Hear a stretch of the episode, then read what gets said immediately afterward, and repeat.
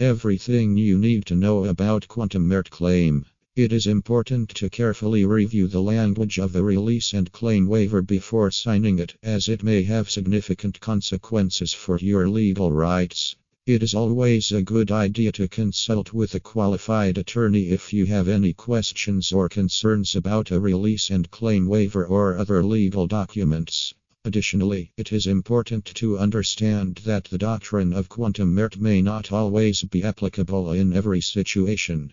In order for a claim based on quantum meruit to be successful, there must have been an implied contract or agreement between the parties, and the person seeking payment must have provided valuable services or goods to the other party. The court will also consider whether the services or goods provided were reasonable and necessary and whether the person seeking payment was acting in good faith.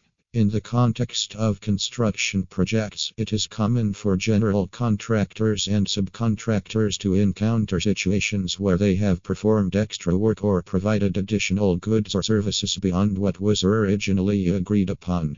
In these cases, quantum meruit may provide a way for these parties to recover payment for their work, even if there was no formal contract in place. However, it is important to be aware that a release and claim waiver may potentially bar a person from bringing a case based on quantum meruit, depending on the specific language of the waiver and the circumstances of the case.